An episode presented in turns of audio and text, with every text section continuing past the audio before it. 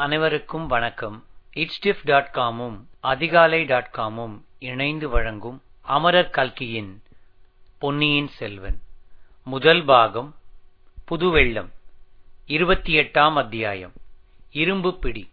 திடீரென்று பொங்கிய புது வெள்ளம் போன்ற ஆச்சரியத்தின் வேகம் சிறிது குறைந்ததும் புலவர் தலைவரான நல்லன் சாத்தனார் பிரபு அப்படியானால் இந்த பாடலை இயற்றிய கவி என்று தயங்கினார்.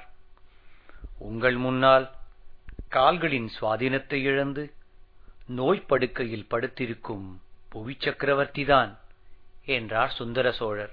புலவர்களிடையே பலவித வியப்பொலிகளும் ஆகாகாரமும் எழுந்தன. சிலர் தங்களுடைய மனோநிலையை எவ்விதம் வெளியிடுவது என்று தெரியாமல் தலையையும் உடம்பையும் அசைத்துக் கொண்டிருந்தார்கள். இன்னும் சிலர் தங்களுடைய மனோநிலை இன்னதென்று தங்களுக்கே தெரியாமல் கல்லாய் சமைந்திருந்தார்கள். சுந்தர சோழர் கூறினார் புலவர் பெருமக்களே ஒரு சமயம் பழையாறையில் புலவர்களும் கவிஞர்களும் என்னை பார்க்க வந்தார்கள். அந்த கூட்டத்தில் உங்களில் சிலரும் இருந்திருக்கலாம். ஒவ்வொருவரும் சோழகுலத்தின் வள்ளல் தன்மையை குறித்து ஒவ்வொரு பாடல் சொன்னார்கள். என்னை பற்றியும் பாடினார்கள். நான் இவருக்கு அதை கொடுத்தேன் அவருக்கு இதை அளித்தேன் என்றெல்லாம் பாடினார்கள். அச்சமயம் இளைய பிராட்டி குந்தவையும் என் அருகில் இருந்தாள். புலவர்கள் பரிசில்கள் பெற்றுச் சென்ற பிறகு அவர்கள் பாடிய பாடல்களை அரசிடங்குமரி புகழ்ந்து பாராட்டினாள். குந்தவையிடம் நான் புலவர்களையெல்லாம் விட என்னால் நன்றாக பாட முடியும் என்று சபதம் கூறினேன். பிறகுதான் வேடிக்கையாக இந்த பாடலை பாடினேன். எனக்கு பரிசு கொடு என்று கேட்டேன். குழந்தை என் முதுகின் மேல் ஏறி உட்கார்ந்து கொண்டு இந்தாருங்கள் பரிசு என்று கன்னத்துக்கு இரண்டு அறை கொடுத்தாள். அது நேற்று நடந்தது போல் எனக்கு ஞாபகம் இருக்கிறது.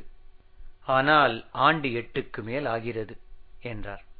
விந்தை விந்தை என்றும் அற்புதம் அற்புதம் என்றும் புலவர்கள் கூறி மகிழ்ந்தார்கள். குந்தவை என்ற பெயரை கேட்டதுமே வந்தியத்தேவனுக்கு மெய் சிலிர்த்தது. சோழகுலத்தில் பிறந்த அந்த இணையில்லா பெண்ணரசியின் எழிலையும் புலமையையும் அறிவுத்திறனையும் பற்றி அவன் எவ்வளவோ கேள்விப்பட்டதுண்டு. அத்தகைய அரசகுமாரியை பெற்றெடுத்த பாக்கியசாலியான தந்தை இவர். தாய் அதோ பக்கத்தில் அமர்ந்திருக்கும் மூதாட்டி.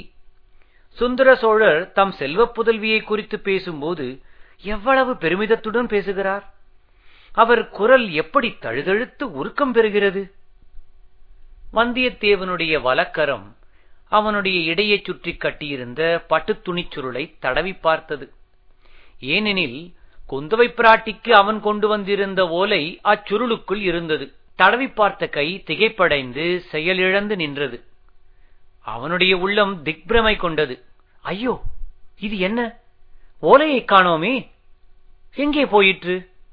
எங்கேயாவது விழுந்து விட்டதோ? சக்கரவர்த்தியின் ஒலையை எடுத்த போது அதுவும் தவறி விழுந்திருக்குமோ? எங்கே விழுந்திருக்கும்? ஒருவேளை ஆஸ்தான மண்டபத்தில் விழுந்திருக்குமோ? அப்படியானால் சின்ன பழுவேட்டரையரின் கையில் சிக்கிவிடுமோ? சிக்கிவிட்டால் அதிலிருந்து ஏதேனும் அபாயம் முளைக்குமோ? அடடா என்ன பிசகு? எத்தனை பெரிய தவறுதல்? இதிலிருந்து எப்படி சமாளிப்பது? குந்தவை தேவிக்கு கொணர்ந்த ஓலை தவறிவிட்டது என்று அறிந்த பிறகு வந்தியத்தேவனுக்கு அங்கு இருப்பு கொள்ளவில்லை. மேலே நடந்த பேச்சுவார்த்தைகளும் அவன் காதில் சரியாக விழவில்லை. விழுந்ததும் மனத்தில் நன்கு பதியவில்லை. சுந்தர சோழர் வியப்புக் கடலில் மூழ்கியிருந்த புலவர் கூட்டத்தை பார்த்து மேலும் கூறினார் நான் விளையாட்டாகச் செய்த பாடலை குந்தவை யாரிடமாவது சொல்லியிருக்க வேண்டும். ஒருவேளை பழையாறை திருமேற்றலை ஆலயத்தின் ஈசான்ய வட்டாச்சாரியாரிடம் சொல்லியிருக்கலாம். அவர் இப்பாடலை நாடெங்கும் பரவும்படி செய்து என்னை உலகம் பரிகசிப்பதற்கு வழி செய்து விட்டார். பிரபு தாங்களே பாடியிருந்தால் என்ன? பாடல் அற்புதமான பாடல்தான். சந்தேகமே இல்லை. தாங்கள் புவி சக்கரவர்த்தியாயிருப்பதோடு கவிச்சக்கரவர்த்தியும் ஆவீர்கள் என்றார் நல்லன் சாத்தனார். ஆயினும் இச்சமயம் அதே பாடலை நான் பாடியிருந்தால் இன்னொரு கொடையையும் சேர்த்திருப்பேன். இந்திரனுக்கு யானையும் சூரியனுக்கு குதிரையையும் சிவனாருக்கு பல்லக்கும் கொடுத்ததோடு நிறுத்தி இருக்க மாட்டேன். மார்க்கண்டனுக்காக மரளியை சிவபெருமான் உதைத்தார் அல்லவா அந்த உதைக்கு யமன் தப்பித்துக் கொண்டான். ஆனால் அவனுடைய எருமைக்கடா வாகனம் சிவபெருமான் கோபத்தை தாங்காமல் அங்கேயே விழுந்து செத்துவிட்டது. வாகனமில்லாமல் யமன் திண்டாடிக் கொண்டிருப்பதை அறிந்து பழையாறை சுந்தர சோழர் யமனுக்கு எருமைக்கடா வாகனம் ஒன்றை அனுப்பினார். இப்படி ஒரு கற்பனையையும் சேர்த்திருப்பேன். அந்த எருமைக்கடாவின் பேரில் ஏறிக்கொண்டுதான் யமன் இப்போது ஜாம் ஜாம் என்று என்னை தேடி வந்து கொண்டிருக்கிறான். நமது தஞ்சை கோட்டை தளபதி சின்ன பழுவேட்டரையரால் கூட யமதர்மராஜனையும் அவனுடைய எருமைக்கடா வாகனத்தையும் தடுத்து நிறுத்திவிட முடியாதல்லவா? இப்படி சுந்தர சோழர் சொன்னபோது அவர் அருகில் விற்றிருந்த உடைய பிராட்டி வானவன்மாதேவியின் கண்களில் நீர் அருவி பெருகிற்று. அங்கிருந்த புலவர்கள் பலர் விம்மி அழத் தொடங்கிவிட்டார்கள். சின்ன பழுவேட்டரையர் மட்டுமே மனோதிடத்துடன் இருந்தார். பிரபு தங்களுடைய சேவையில் எவனுடன் போர் தொடுக்கவும் நான் சித்தமாயிருப்பேன் என்றார். அதற்கு ஐயமில்லை தளபதி. ஆயினும் யமனுடன் போர் தொடுக்கும் சக்தி மானிடர் யாருக்கும் இல்லை.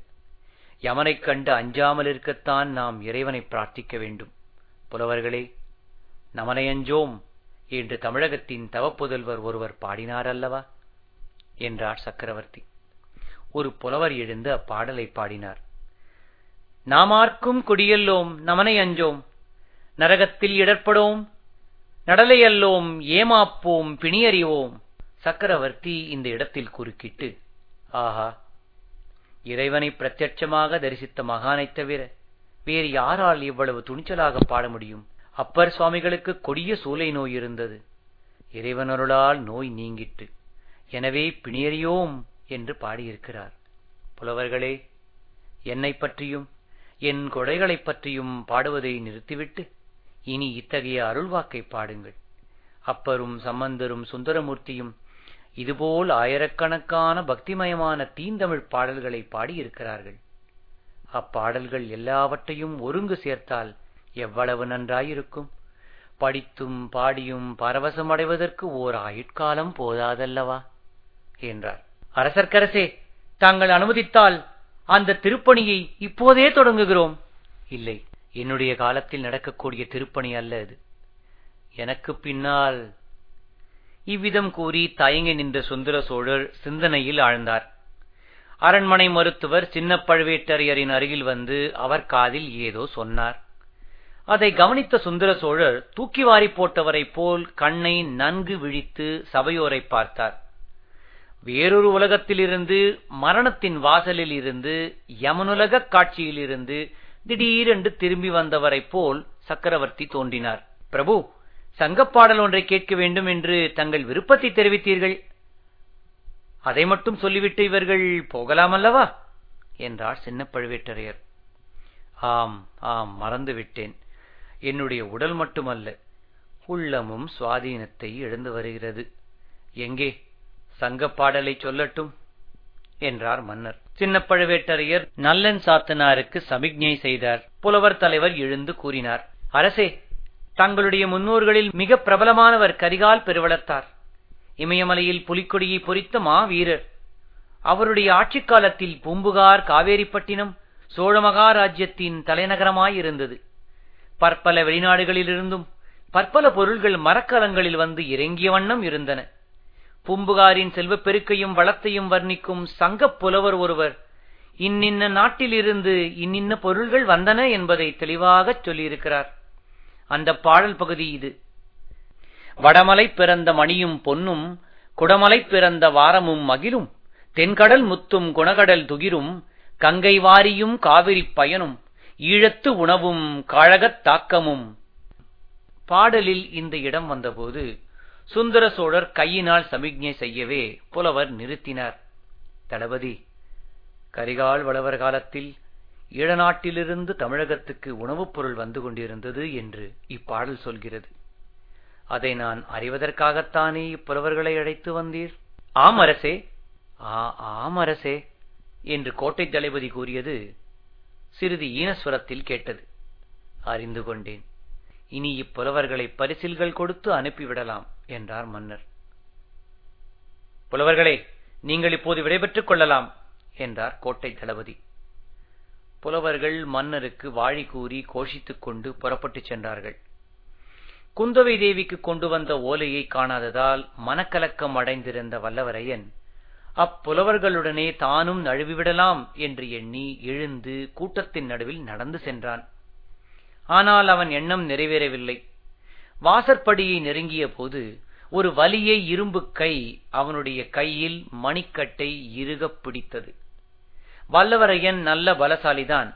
ஆயினும் அந்த வஜ்ரப்பிடியின் வேகம் அவன் உச்சந்தலை முதல் உள்ளங்கால் வரையில் ஒரு குலுக்கு குறுக்கி அவனை செயலிழந்து நிற்கும்படி செய்துவிட்டது. அவ்விதம் பிடித்த இரும்புக்கரம் சின்ன பழுவேட்டரையரின் கரந்தான் என்பதை நிமிர்ந்து பார்த்து தெரிந்து கொண்டான். புலவர்கள் தரிசன மண்டபத்திலிருந்து வெளியேறினார்கள். இத்துடன் இருபத்தி எட்டாம் அத்தியாயம் நிறைவு பெறுகிறது. மீண்டும் அடுத்த அத்தியாயத்தில் சந்திக்கும் வரை உங்களிடம் இருந்து விடைபெறுவது சான் பிரான்சிஸ்கோ பே ஏரியாவில் இருந்து ஸ்ரீ. நன்றி. வணக்கம்.